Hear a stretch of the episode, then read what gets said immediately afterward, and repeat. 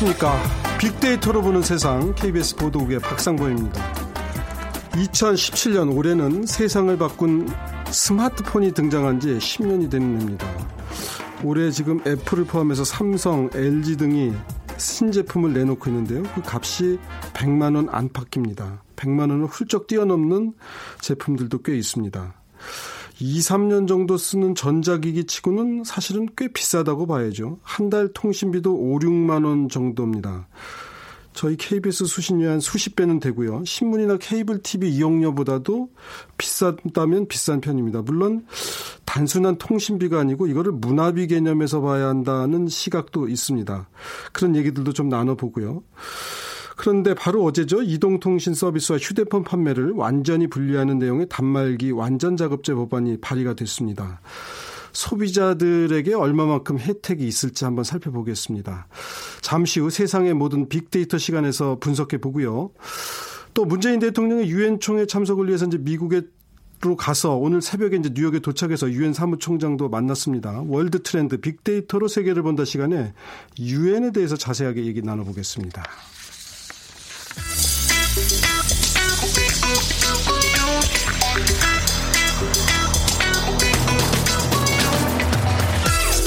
오늘 여러분이 궁금한 모든 이슈를 알아보는 세상의 모든 빅데이터. 연세대 박희준 교수가 분석해드립니다. 네, 박 교수님 오랜만입니다. 네, 잘 지내셨죠? 예, 뭐 어디 유럽 다녀오셨다고요? 네, 좀 출장을 좀 다녀왔습니다. 예, 어, 어, 유럽 어디 다녀오셨어요? 네, 헝가리 부다페스트. 좋은데 예. 다녀오셨어요. 헝가리 분들도 스마트폰 다 씁니까? 네, 대부분 스마트폰을 쓰더라고요. 그리고 어느 나라 무슨 제품 많이 써요? 뭐 아이폰하고 결국 우리 삼성 갤럭시를 많이 쓰는데요. 네. 이번에 주로 이제 상대했던 분들이 그 헝가리 정부 관료들인데 네. 놀랍게도 오히려 아이폰보다 예. 어, 우리 삼성 갤럭시를 좀 많이 쓰는 거를 예. 확인을 했습니다. 아이폰과 갤럭시가 전 세계적으로 양강 구도를 진짜 형성하고 있는 모양이군요. 예. 알겠습니다. 자, 이제 헝가리 분들은 뭐 그 스마트폰을 얼마에 사서 쓰는지 모르겠는데 우리 스마트폰 가격 얘기를 좀 해보겠습니다. 그 어제 단말기 완전 작업제 법안이 발의가 됐다는데 어떤 내용인지부터 한번 좀 정리 좀 해주시죠. 예. 에, 이동통신 서비스와 휴대폰 판매를 완전히 분리하는 내용의 단말 지급 완전 자급제를 골자로 하는 네. 전기통신 사업 법 개정안을 이제 발의를 했는데요. 예. 만약에 이제 이 법이 통과된다고 하면 예. 소비자들은 이제 제조사로부터 단말기만 구매해야 되고요. 통신 서비스는 이동 통신사에서 이제 별도로 구매하게 되는 그런 이제 유통 구조를 갖게 예. 되는데 그러면 소비자 예. 입장에서는 삼, 예를 들어서 삼성전자 대리점 가서 스마트폰을 산 다음에 다시 뭐 SK텔레콤이든지 그다음에 뭐 KT든지 아니면 LGU 플러스든지에 가서 또 요금을 이제 별도로 협상을 한다 뭐 이렇게 되는 건가요? 그렇죠. 지금 도 한국의 자급제 비율이 한 80, 아니 8% 정도가 되고요. 자급제가 뭐예요? 그러니까 지금 말씀하신 것처럼 기기를 따로 네. 구매를 네. 하고 그다음 통신 서비스를 따로 구매하는 그런 사람들이 한 8%다. 예, 저도 사실은 지금 기기를 따로 구매를 했고요. 아, 그러세요? 예, 그다음에 이제 통신 서비스를 따로 구매를 했는데 좀 불편함이 지금은 있습니다. 왜냐하면은 지금은 이제 기기를 따로 구매하고 그 네. 서비스를 갖다 신청하려고 하면 네. 모든 대리점에서 판매점에서 되는 것은 아니고요. 이 통사가 직영하고 있는 아하. 예, 대리점에서만 취급을 하기 때문에 오히려 지금 같은 경우는 기기 판매 그다음에 이게 분리해서 접근을 하게 되면 굉장히 좀 불편함이 있는 것도 사실입니다. 그러니까 교수님은 8% 자급제 8%에 들어갔는데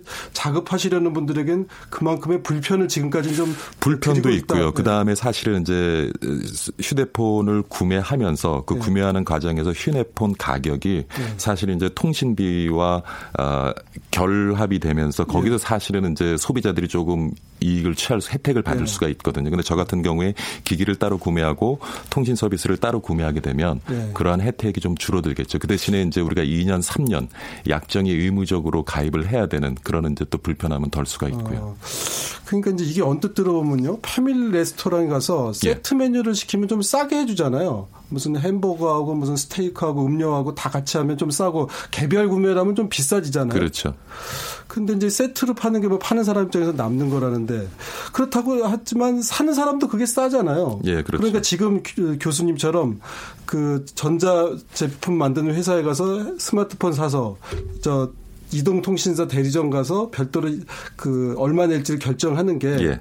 소비자 입장에선 더 비싼 건 아니에요? 지금 현재로는? 지금 현재는 더 비쌉니다. 그래서 지금 그 이제 레스토랑 예를 들으셨는데 예를 예. 들면 이제 5불짜리 햄버거하고 예. 그다음에 공급자 입장입니다. 5불짜리 예. 햄버거가 있고 그다음에 50 센트짜리 음료수가 있으면 예. 이거를 이제 5불 50센트에 판매를 하죠. 근데 예. 이거를 따로 구매하게 되면 햄버거가 5불이고 음료수가 1불 예. 오히려 더 많은 돈을 지불하게 되는 예. 그러한 경우가 생기게 되는데 예. 요거는 이제 결국 말씀드리면 지금 이 단말기 완전 지급대라는 건 햄버거를 따로 사고 예. 음료수를 따로 사도록 하는 거거든요. 그래도 가격이 똑같 그러면서 가격을 그 세트 메뉴 수준으로 낮추겠다는 거예요.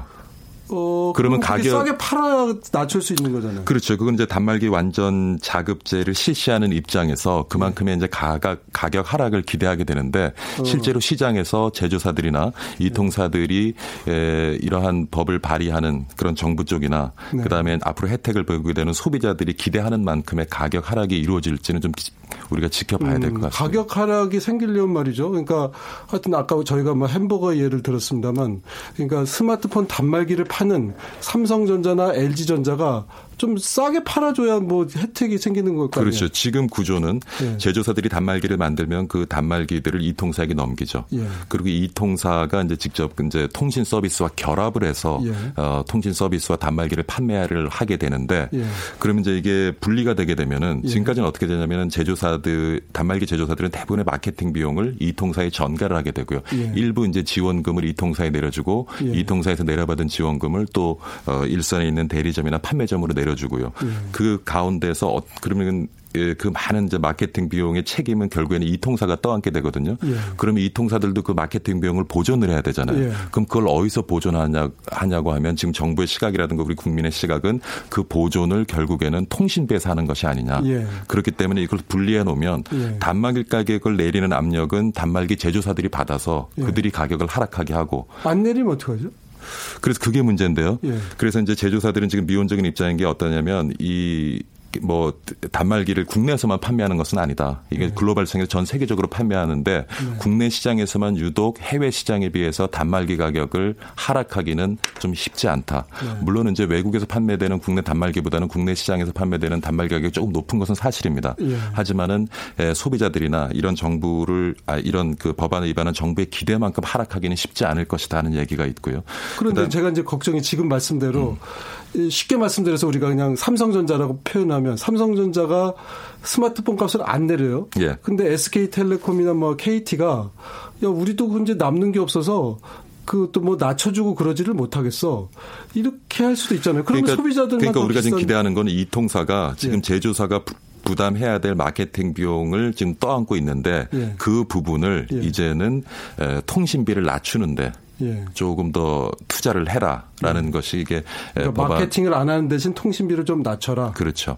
그러면은 뭐 대리점에 주는 혜택을 아까 내린다 그랬는데 그런 거를 없애지는 않을까요?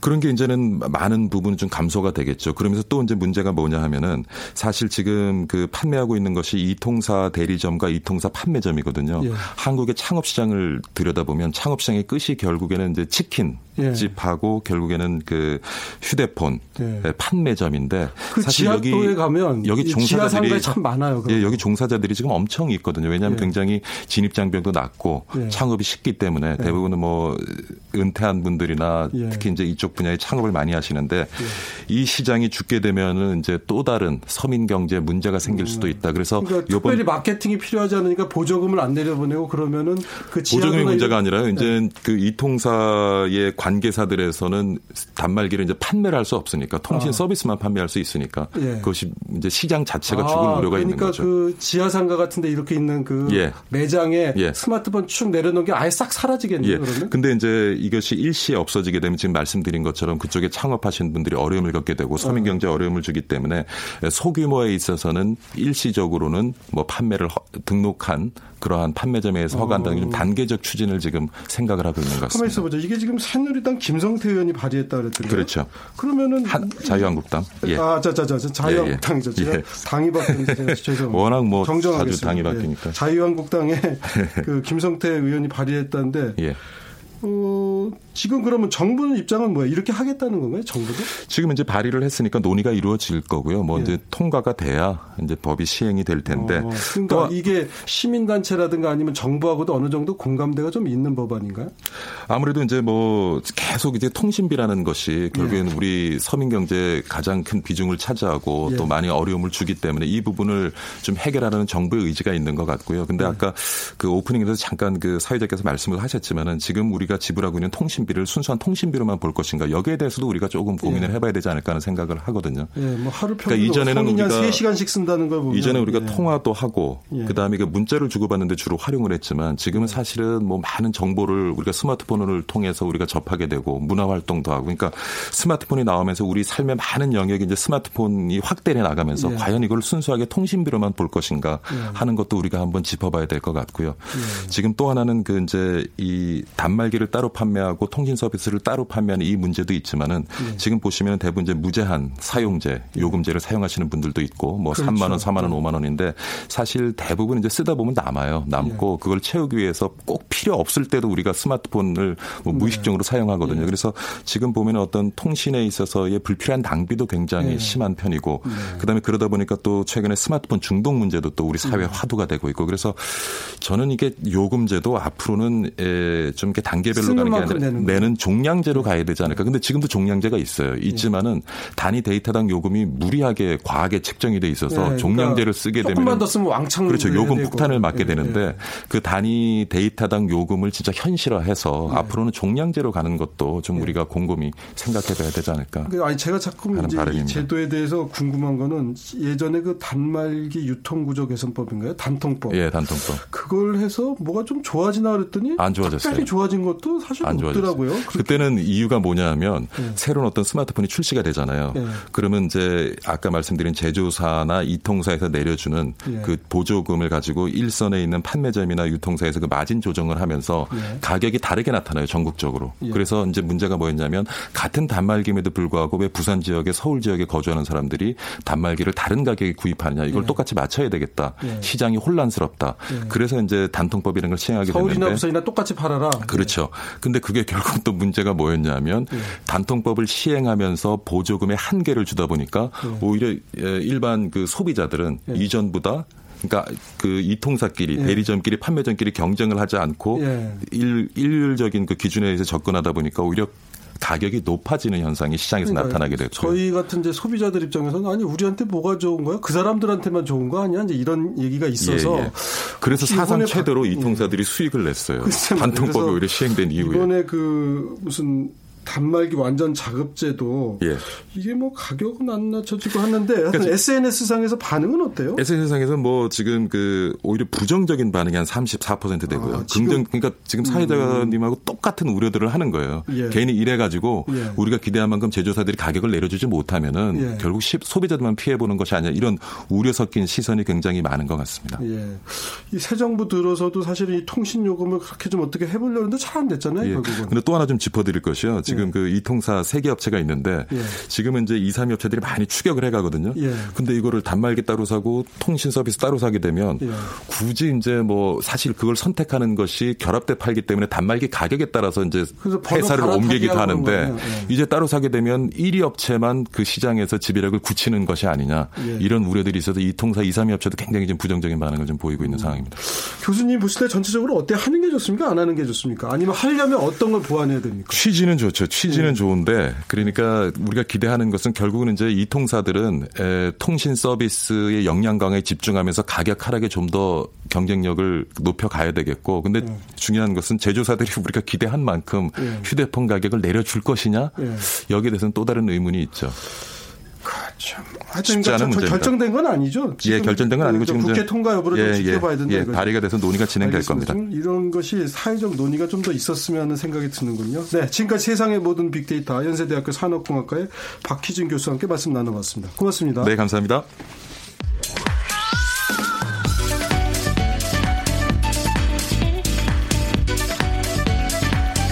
월드 트렌드 빅데이터로 세계를 본다.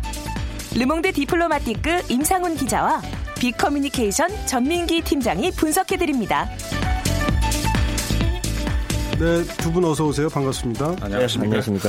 지난번에 그 태풍 올 때, 아, 그쪽은 허리케인이죠. 맞아. 허리케인 올 때 두 분 모셨는데, 자, 또 이번엔 유엔 총회 때문에 모셨습니다. 어, 이제 21일 아마 우리나라 시간으로 22일쯤이 되지 않을까 싶은데 이제 유엔 총회가 열립니다. 그것 때문에 이제 전 세계 정상들이 뉴욕으로 몰려서 하도 정상급들이 많이 오다 보니까 뭐 이 경호하느라고 차가 막혀서 네. 우리 문재인 대통령도 한 세 블록을 걸어갔다 그래요. 음. 프랑스 마크롱 대통령도 걸어 다니고 맞습니다.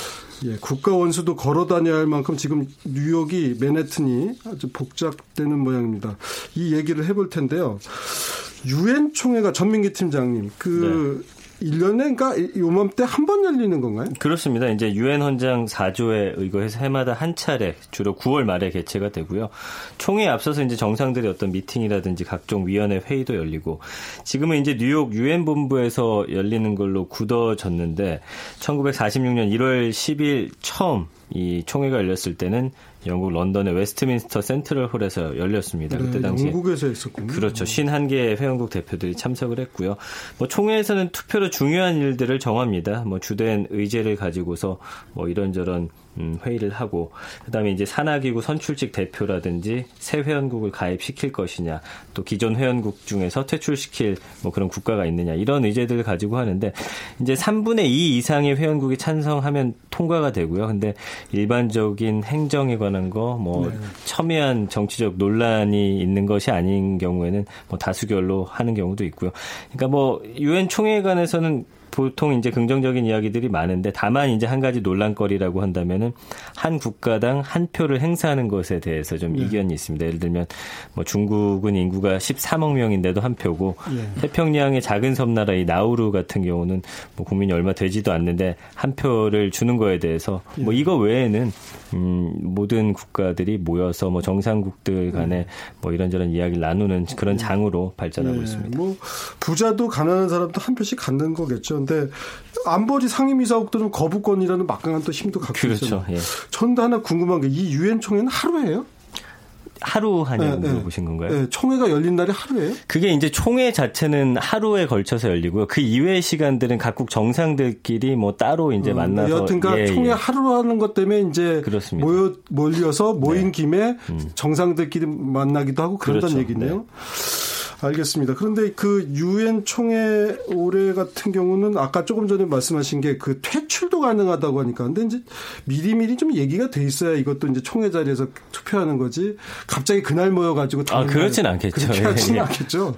뭐 북한을 사실은 유엔에서 퇴출시켜야 한다는 얘기도 그 전에 있고 그랬는데 올해는 아마 그런 얘기까지는 아직 오히려 안 나오는 것 같아요.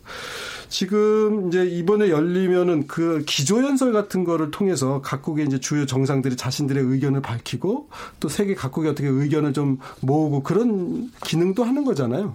그렇습니다. 아, 그리고 참 아까 제가 착각을 했는데 하루가 아니라 이제 이 한 3, 4일에 걸쳐서 됩니다. 이제 의, 그 발언하는 것 자체가 예. 날짜가 나뉘어져 있어가지고 예. 지금 제가 어, 보니까 한 19일에 이제 미국, 프랑스가 어, 의제 발언을 하고요. 예. 20일에 일본이 하고 21일에 한국 워낙 많은 국가가 예. 이제 오다 보니까 예. 그렇게 하고서 어떤 결정을 할 때 하루를 정해서 이제 그 투표를 하는 이런 예. 상황이 되는 겁니다. 예. 알겠습니다. 하여튼 우리 문재인 대통령은 취임 첫 첫해 이제 유엔 무대 데뷔를 하는 거예요. 지금 트럼프 미국 대통령도 그렇고. 그렇습니다. 시진핑 주석은 안 온다 그러더라고요. 아마 그 이제 10월 18일에 당대회를 여서 이제 2기 체제 출범이 더 할 일이 많으니까 안 오고 네. 있는데 이렇게 정상급들이 오기도 하고 안 오기도 하고 하여튼 그러죠. 두테르테 대통령도 이번에 참석을 안 합니다. 예. 아, 두테르테 대통령까지는 제가 생각을 못 했는데 네. 그 그러니까 정상급 인사들이 보통 한뭐 2, 30개국 이렇게 오나 보죠. 그렇습니다. 그러니까 뭐 이게 반드시 정상급이 참석을 해야 하는 건 아니기 때문에 네. 뭐 다른 뭐 정부의 요 어, 인사들 보내기도 합니다. 그래서 뭐 정확히 그게 매번 다르겠죠. 그래서 의제가 중요하다고 한다면 또 네. 각국 정상들이 참여하는 거고 그렇지 않을 경우는 이제 뭐 다른 스케줄이 있는 경우에는 뭐 장관이나 네. 아니면 하여튼 뭐 그렇게 원래 기존에 나가 있는 이제 유엔 주재 대사들이 참석을 하겠죠. 네. 자, 우리 임상훈 평론가님 지금 이제 저희 유엔 총회 얘기를 좀 여쭤봤어요. 어떻게 보면 참 초보적인 질문을 제가 좀 드린 감도 좀 있는데 어, 유엔에 대해서 제가 잘 몰라서 어떤 일을 하는지 좀 구체적으로 더 설명을 좀 해주시겠어요? 유엔이 지금 이제 처음 만들어진 것이 그러니까 과거에 국제 지금 국제 연합이라고 하지 네. 않습니까 네. 한국말로 근데 그 전에는 아, 국제 연맹이라고 우리 한국말로 부르던 그러니까는 수사이어티였었죠. 근데 그 있었던 것이 어 1차 대전 전에 만들어졌다가 이게 이제 1차 대전 전쟁을 막지 못하고 네. 좀 뭐라고 할까요? 힘이 없는 그런 모습을 보여주면서 그 2차 대전 이후에 이제 그 만들어진 것이 이 저 국제 연합 현재의 유엔인데 어, 그 이후 체제를 보면은 그러니까 상당히 많이 이제 좀 만, 개선이 된 그런 것들도 있긴 있는데 그러니까 가장 중요하다고 하면은 그러니까는 처음에 만들어졌을 때의 그 동기였지만 세계 평화 유지 그다음에 세계 안보 이것이 이제 가장 중요한 이제 그 의제가 되는 거죠. 그거를 위해서 모든 어 뭐라 예산부터 시작을 해서 조직까지 어 이루어지는 그런 건데 어, 그걸 위해서 이제 어 여러 가지 심의도 하고 어 그런 것들 것들에서 가장 이제 저 뭐라고 할까요? 그저 글로벌한 그런 그 주제를 다루고 이러는 것이 이제 이 유엔의 총회가 되는 건데 어, 사실상 우리가 이제 총회라고 한다고 하면은 보통의 경우 어, 민주적 어떤 그 기관이라든가 국가 이런 데서는 사실상의 그 최종적인 그 네. 결정 기관이잖아요. 근데 유엔의 경우는 그렇지가 않고 네. 이 유엔 총회 같은 경우에는 사실상 아, 이 힘의 논리로 따지자면은 안보 일이 그러니까 안전 보장 이사회보다 훨씬 힘이 없습니다. 총회에서 정확히 뭐예요? 만나서 서로 얼굴이나 보는 거예요? 권고 구체적으로 얘기하면 권고 형식의 네. 어떤 이런 그 결정 사항이 많죠. 그러니까 유엔 총회에서 결정이 되는 것은 그게 최종적인 결정이 아니라 네. 이렇게 하자는 권고를 하는 것이고 네. 많은 경우에 그렇게 돼서 안전보장 이사회가 최종적인 결정을 하는 그런 경우가 많습니다. 이그 예산의 경우를 제외하고 예산은 안보리가 정하는 것이 아니라 총회에서 이제 결정이 되는 것인데 아, 대표적으로 예산이 그렇고 그런 그 정도를 제외하고는 사실상 아, 거의 대부분의 문제에서 안전보장이사회가 모든 최종적인 결정을 하지 총회에서 결정을 하는 것은 아닌 거죠. 음, 총회에서 권고를 한다는데 뭐 이렇게 주요한 권고를 했던 적이 있습니까? 총회가 끝나고 나면 권고 사항으로? 권고 사항이 예를 들어서 이제 아까 말씀드렸던 평화 유지를 위한 다양한 어떤 뭐 그런 있지 않습니까? 음. 그런 거에 있어서 이제 그 어떤 국가의 지원이라든가 아니면 뭐 어뭐 뭐 아니면 제재라든가 이런 것들을 나오기도 하는데 그게 이제 최종적인 게 아니라는 거죠. 북핵이 큰 전그 지구촌에 큰 그렇죠. 골칫덩이 아니에요? 그렇죠. 그런 그러니까. 게 이제 총회 같은 데서 무슨 권고 사항으로 그러지 마라 이렇게 나올 수도 있냐? 안보리 같은 경우는 이제 뭐 의장 성명, 언론 성명을 많이 내잖아요. 네. 총회 차원에서 그런 성명이 나오거나 권고가 나오고 그런지는 않나요? 보통? 권고가 나오는데 그러니까 아까 말씀드린 것처럼 힘이 없는 거죠. 네. 결국은 이게 안전보장 이사회에서 결, 결정이 되면은 그게 이제 결정적으로 이제 유엔의 목소리로 나올 수 있는 어떤 그런 것이 되는 것이고 네. 총회에서는 어떤 정치적인 힘이 그렇게 크다고 볼 수는 없는 네. 거죠. 전민기 팀장님 네. 지금 총회에서는 이제 권고 정도라는 우리 임상 평론가님의 말씀이었는데 올해는 그러면 뭐 주제는 뭐예요? 사람을 근본으로라는 어, 상당히 철학적이고 좋은 인문, 얘기네요. 인문학적인 이야기 같기도 하고 음. 그래서 지속 가능한 지구상에서 모든 사람이 평화 품 있는 삶 추구 뭐 이런 부제가 붙어 있습니다. 근데 네. 말씀드린 대로 권고 사항이기 때문에 어떻게 외교의 장이라고 보시는 게 더 좋을 것 같아요. 네. 각국 정상들이 이렇게 여럿이 모일 수 있는 자리가 많지 않기 때문에 가서 뭐 각국 별로 따로 또 할 이야기가 있으면 따로 만나는 것이고요. 뭐 이거에 관련해서 이제 국가별로 본인들이 하고 싶은 이야기를 한 15분 정도 하는데 아, 15분씩만 예. 이 주제와 벗어난 이야기들도 사실 많이 합니다. 예. 본인들이 하고 싶은 이야기를 담아서 어, 예. 내보내는 거고요. 아까 말씀드린 대로 이제 어, 19일 미국과 프랑스를 시작으로 해서 25일 북한까지 이제 발언 일정이 네. 잡혀 있는 아, 상태고 북한도 하죠. 이번에. 네, 그렇습니다. 네. 브라질이 이제 전통적으로 가장 처음에 하는데 왜 처, 음에요 이게? 예전에 관리에 따라서 사실은 누가 먼저 할 것이냐 네. 각국이 이제 눈치를 봤습니다. 뭐 예. 미국이라든지 강대국들이 예. 나중에 해서 예. 앞에 한 이야기를 듣고 나서 뭔가 예. 다른 이야기를 하려고 했는데 그러니까 이제 브라질이 이제 그다음부터 그럼 우리가 먼저 하겠다 아, 이렇게 브라질이 먼저 손들어서 맨 처음 하는 게 관리가 된 거예요. 관리가 됐습니다. 네. 지금 25일에 북한 일정이 있다고요? 그렇습니다. 어, 그러면은 이런 과정을 통해서 그 북한의 뭐 외무상하고 뭐 유엔 측 또는 이제 미국 관계자들하고 이렇게 만나서 비공식적 대화도 할 수 있고 그렇겠네요. 그럼요. 예. 그렇게 음. 아마 자리를 만들려고 노력 을 하고 있지 않을까. 예, 그렇게 예. 생각이 됩니다. 그리고 또 우리 그 한미일 정상도 만나는 건 확정이 됐고 그렇습니다. 예. 한미 정상만 따로 만날지는 아마 완전히 확정이 되지는 않은 것 같은데 네. 그럴 가능성도 있고 네. 그야말로 진짜 세계 정상들의 어떻게 보면 회합의 무대네요. 아, 여러 가지 그런 얘기가 있을 수 있는. 임상훈 평론가님, 조금 전에 우리가 그 안보리하고 총회의 역할에 대해서 얘기를 했어요. 그러니까 네. 주요한 결정은 다 안보리 안보리가 몇 개국이죠? 15개국인가요? 그러니까 그렇죠. 그러니까 일단 상임 이사 국가들하고 이제 비상임 네. 국가들 이렇게 있지 않습니까? 네. 근데 어, 상임 이사 국가들 같은 경우에 다섯 개 우리 알려진 대로 그렇고 그리고 이제 그 이외에 이제 비상임 국가들이 이제 또 있죠. 네. 근데 이제 상임 이사국은 말 그대로 상임 그러니까 바뀌지 않는 예. 계속 이제 처음에 창설될 때부터 그다음에 비상임 이사국들 같은 경우에는 이제 2년 어, 임기죠. 그래서 이렇게 이 관련 어, 투표도 그러니까 그 결정도 어, 총회에서 이제 최종적 결정이 나는 거죠.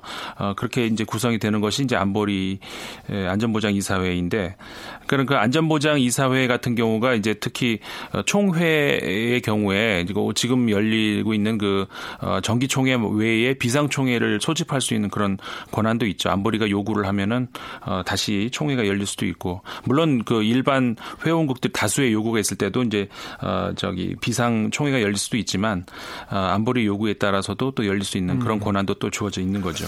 전민기 팀장님 아까 1인 1표, 1국 1표라고 했는데 하여튼 그 안보리가 워낙 뭐 5개국 상임이사국이 세니까 그런데 이제 기조연설 얘기도 했는데 이제 올해 이번에 유엔 무대 데뷔하는 세계 정상들도 있고 기조 우리 좀 문재인 대통령이 과연 이제 북한과 관련해서 어떤 언급을 하실지 궁금한데 하여튼 각국 대통령들의 기조연설이 주목을 받고 있는 상황 아니겠어요? 네, 그, 그 아까 말씀해주신 대로 신임 대통령들이 어떤 이야기를 할지 많은 분들이 좀 관심 갖고 네. 있고요. 미국의 트럼프 대통령도 그렇고 프랑스 마크롱 대통령 그리고 우리 문재인 대통령도 그런데 그래서 얼마 전에 이제 반기문 전 유엔 사무총장을 만나서 이 취임 후 처음 참석하는 유엔 총회에 대한 어떤 이야기들을 좀 많이 들었던 것 같고요. 어, 문 대통령 같은 경우가 이제 그 북한 핵실험 엄중한 그 경고라든지 외교 안보 상황 속에서 한반도 문제하고 글로벌 현안 해결들에 있어서 좀 의미 있는 성과를 냈으면 좋겠다 이렇게 이야기를 했고 거기에 대해서 좀 조언을 들었습니다. 그다음에 이제 트럼프 대통령은 북한을 어느 정도 수위로 이제 규탄할지 그다음에 북핵을 다룰 수 있는 폭탄 선언을 과연 내놓을 것인지 이거에 좀 주목을 받고 있고요.